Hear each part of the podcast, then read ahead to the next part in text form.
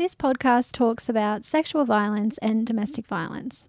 It might make you feel upset or scared. If you need someone to talk to, there are numbers in the notes for this podcast. We would like to begin by acknowledging the people of the uh, Turrbal and Yagara people. They are the traditional owners of the land in which we recorded this podcast. We would like to pay our respects to the elders past, present, and emerging. We acknowledge these stories, traditions, and living culture of all Aboriginal and Torres Strait Islander peoples on this land and commit to building a better future together. Hi, I'm Alison. Hi, I'm Cassie. And welcome to And You Think You're the Expert introduction episode. And we are peer workers. And peer workers are people with an intellectual lived experience of an intellectual disability. Our role as peer workers is we helped Jane and Kate put um, the workshops together, and we're also helping with the podcast. And in this episode, me and Cassie will be interviewing Jane and Kaitie. Today, we'll be interviewing Jane and Kaitie about um, what you'll be expecting in the podcast episode and a little bit about the project, um, why this happened. Thank you, Cassie and Alison. Um, I'm Kaitie. I'm one of the WWILD workers. Hi, I'm Jane. I'm one of the WWILD workers as well. Can you tell us um, a little, the listeners, um, where you work? So we're workers at WWILD. So um, I've been working at WWILD for just um, this project. So the project's called Listen Up. Um, so just for about a year, but Jane's been here longer. Yeah, so I've been working at WWILD for about eight years. Uh, so it's WWILD Sexual Violence Prevention Association. So we're working with people who have an intellectual disability who may have experienced crime uh, such as sexual assault or domestic violence. So you can find out more information about WWILD at their website. So um, it's a bit of a tricky one because it's wwild.org.au. Can you tell us a little bit more about the project? The Listen Up Project um, is the name, um, and we were funded by this project for by the Department of Social Services, and that was as part of the community-led projects to prevent violence against women and their children. So one part of the project was around prevention, and that meant uh, we went around to a whole different bunch of places. And I know we went to Rockhampton with you, Alison, and uh, Gold Coast with you, Cassie, and um, we also went. Um, we had two in Brisbane. We had. Caboolture, Logan. Um, so we went about a bunch of places. We called it the the road trip, and um, we spoke to women about their rights um, within relationships. So, um, you know, their rights in a healthy relationship, intimate relationships, family relationships, friendships. Um, some of the reason why this was a really important chunk of the project was that we know that women with intellectual disabilities often are not um, involved on, in discussions around safety and rights. So this is a really important part of keeping safe and prevention. So that's where we started. Yeah. Did you guys want to tell our listeners a little bit about um, your role in that kind of part when we were going around and doing the workshops? Our role was to help um, the lovely two people we're interviewing come up with resources to use. Yep, yep. So you came up with the activities? Yeah, absolutely. And we helped put the podcast together as well. Yep, yep. Awesome. Yeah, so you guys both came with us and, and delivered all the content as well, which was really great. Um, and you helped us come up with the activities we were going to use um, to make sure that it was easy to understand and that kind of thing as well. Uh, the second part of our project was to create resources in partnership with our peer workers, but also with the women who attended our workshops. Uh, and the resources were based around how, what services and systems need to be doing to be more accessible for women who have an intellectual disability, and how they can ensure um, that their services are uh, safe for women. So to do that, we did some consultations in that you know first kind of road trip we did around, um, but that was a very small consultation. And then we divided the participants up into groups of interest. So there was some kind of workers um, that kept coming up in discussion a lot. So, uh, for example, police, uh, mental health workers, DV workers, sexual violence workers. Um, and so we kind of got people into interest area groups wherever possible if they were close enough in proximity. Um, and then uh, we had another round of consultation where we went back to these new groups and we had a chat with them around what kind of things they wanted this particular worker to know about accessibility. um, what makes it easier for services.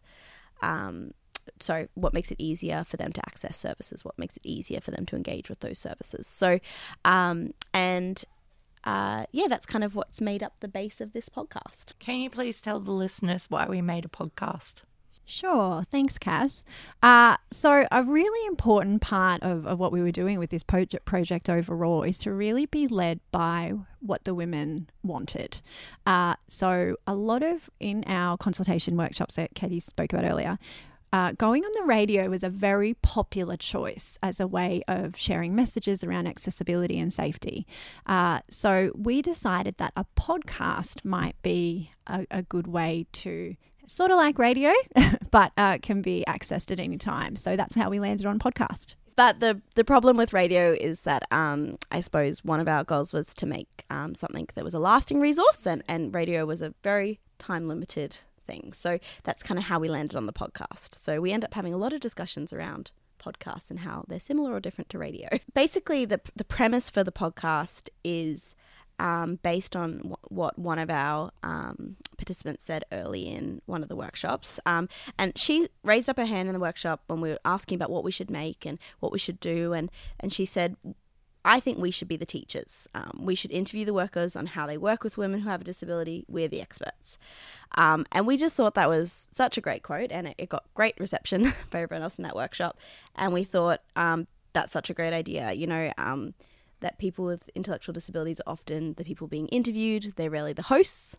Um, and that they are the people with the expertise, so they should be leading these discussions. They shouldn't just be consulted; they should be leading them. By by doing this, our hope is that listeners can see that people with an intellectual disability can use their voice, can have a role, and can be involved in really important discussions around their lives and, and um, prevention and, and violence and, and what needs to happen so women with intellectual disability don't continue to experience violence at the high rates that they that they are. Just like you guys who are have absolutely been really strong leaders in this project and and contributed so much and and um, shared all your expertise in making this possible. Yeah, I think that's that's good. I agree. I think it's really good. Can you please tell listeners about what happens in each episode? Thank you, Alison. So there'll be a number of different episodes that you can tune in for. Um, and in each different episode, we've actually invited a guest speaker to come along from the different service or system. So we have invited uh, police, sexual violence workers, DV workers, support coordinators, and support workers. And so in each episode, we will have our experts interviewing the professional on how they work with women who have an intellectual disability. Uh, and then it'll be over to the experts to share their wisdom around what they think workers should be doing in this space. And our listeners will also hear um, your voices, Cassie and Alison, quite a bit, um, as you um, each did three episodes each and helped our participants um, come up with the questions and also helped them ask the questions and add, added your own expertise in your episodes as well. What's the link to violence? Yeah, so I think we've been a little bit vague on that so far. Um, so I suppose the at the core of this um, project was around violence prevention. So that's kind of why we did the uh, workshops around rights, because we know that when people have information about healthy relationships, when they know what to expect, when they know what their rights are, um, they're more likely to seek help if they do experience violence, and they're less likely to experience violence. So that's kind of what that first kind of workshops are about. Um, so the other link is, you know, when we're talking about accessibility, we're talking about accessibility for women who have an intellectual disability and have experienced violence or experiencing violence. So the workers we've chosen are workers, someone who's experienced domestic violence or sexual violence or another form of violence. So I suppose disability related violence like carer violence or worker violence. Um, the people that they might um, the services they might encounter on, on their road to recovery or their, their road to safety. So, um, you know, support workers being in the home with them, you know, the people they see every day might be the first person they disclose violence to, or they might be the first person to pick up on violence. Uh, DV violence workers or sexual violence workers, you know, specialist workers in that area, a police officer when they're reporting crimes, and um, a support coordinator is often the person helping navigate, you know, their service systems. Um, uh, around you know leaving a violent situation um, or getting support afterwards, and then a mental health worker because we know that a lot of women who go through violence experience uh, poor mental health because of the, the trauma they've been through. Yeah, I, I think just adding on what Kaitie said, we know that women who have an intellectual disability experience really high rates of violence. Um, and what we're hearing in our workshops is that um, we know they're experiencing violence. However, we know that the response that they receive when they disclose their violence, when they seek support, is not great. Um, is not good enough, uh, and that's is a, a re- really important reason as to why we're doing these podcasts to share experiences and um, wisdom around what needs to happen, so um, these services can be accessible and respond better. Because what's been some of the things we've we've heard are just not good enough. So, and I suppose accessibility is both for you know uh, uh, seeking help when they are experiencing violence. So, being able to go to a DV service and say, I'm experiencing violence and receiving uh, support, which is um, accessible and um, easy. Mm. But then also being able to access um, these services for support around um, information around relationships, information around violence, information around safety, um, which is often, you know, a lot of experts said that they, they didn't feel they could approach these services or weren't receiving that support. I think what what we heard overwhelmingly is that a lot of women who have intellectual disability had never um, had any education around safe relationships, sex education, or if they did, it wasn't presented in a way that was accessible to them. Um, so this is a, a part of the reason, as Kaitie described earlier, as to why we we started the project by running a series of workshops um, where we discuss rights, where we discuss safe relationships, where we discuss where you can seek help, as is a, a really, really important step to uh, prevention against women who have prevention of violence against women who have an intellectual disability. Thanks for that, Kaitie and Jane. I, the other thing that you can look forward to in each episode is at the end of each episode, we actually have a myth busting section. Uh, and why we do this um, is because there are many, many, many myths that surround people who have an intellectual disability. These myths are extremely dangerous and mean that um, women who have a disability don't receive the, the support that they deserve. So I won't go into what they are because you have to listen. Um, but we'll be talking to the professional around what they think about this myth and then we'll do some busting. How many women were involved in this project in total? Thank you, Alison. I think it was 32 in total. 32. But not everyone ended up being involved in the podcast. I think that came to about 28 or 29 women. So uh, I think you'll hear from that number. There's a, a really large amount of um, number of women who contributed. So you won't hear all of their voices. Some of them have opted out just to uh, kind of uh, come up with the questions and, and do some of the background information. Um, others have opted to be our hosts, and you'll hear their voices. Um, some people came along to the podcast but didn't want to speak as much. So um, everyone's kind of contributed differently. Yeah. So if someone wasn't able to come, we have tried to read out some of the things that they told us, um, some of their quotes, um, so that you can still hear their opinion. But you'll also hear me and Jane throughout kind of um, and Cassie and Alison um, kind of giving some overviews of what the group thought. So, uh, obviously, people had experiences in a wide range of areas. So, sometimes they might be part of one group, but they've contributed to several others. So, we try to read out generally what, what the group said or, or particular things from other people, even if they're not included in that particular episode. At all the workshops, um, we got the girls to do a photo, like a picture of themselves. What will that be used for? Thank you, Cassie. Great question. Uh, yes, so we did a little bit of um, arts and craft in our workshops, which was really fun. And the reason we did that is that we have created a booklet to go alongside the podcasts. So uh, everyone's drawings were kind of turned into little cartoon figurines. Um, so we kind of did this because a lot of women were worried about putting their their photo to in the booklet and that kind of thing. So we've got a cartoon version instead of an approximation of um, what everyone looks like. So, um, uh, which will also be with their um, pseudonym or fake name. So, uh, everyone has done that for privacy. Um, but in the booklet that goes with this podcast, um, you can contact WWILD to get a copy of it.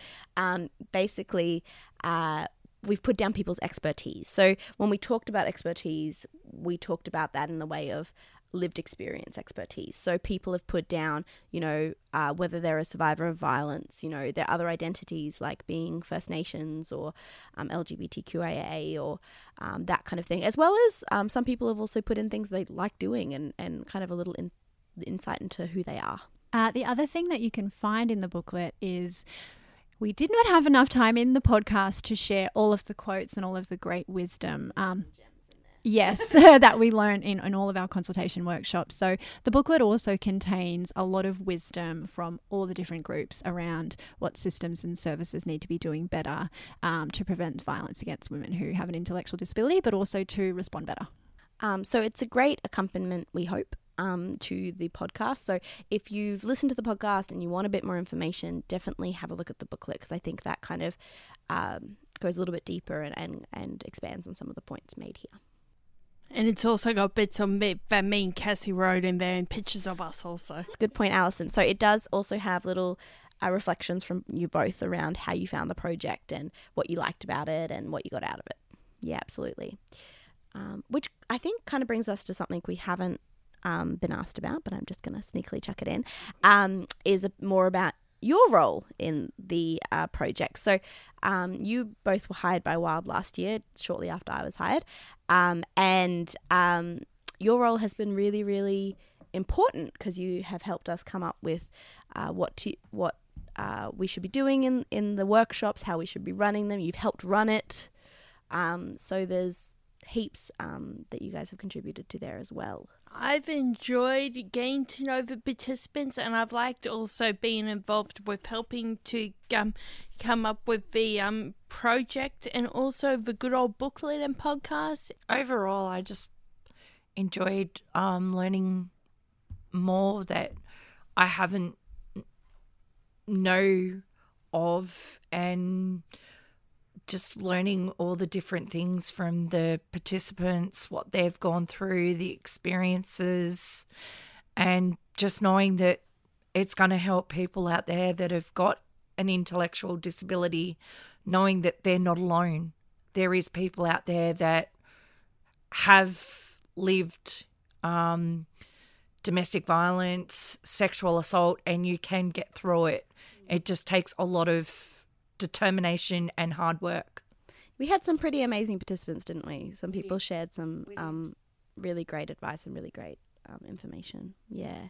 Um, I think the other really great thing about the, the peer worker role is um, how much everyone really enjoyed that role. I mean, we got some great feedback around that, um, and people were really excited by the fact that you know we had people with lived experience on the team, and, and they were kind of leading the way. And I think for us, um, for myself and, and Kaitie having the peer workers on board was amazing in, in, in many ways, but I think we're talking about accessibility. So it's really important that uh, women with an intellectual disability are involved in those discussions. So both Cassie and Alison helped us with making sure we were using easy language, making sure that our activities were making sense. And this is really invaluable um, because, as, as you'll see in, in the podcasts, um, they are the experts. So that's actually a good point. Um, throughout the episodes, you'll hear us refer to our participants as the experts, and that's what we'll do from here on out.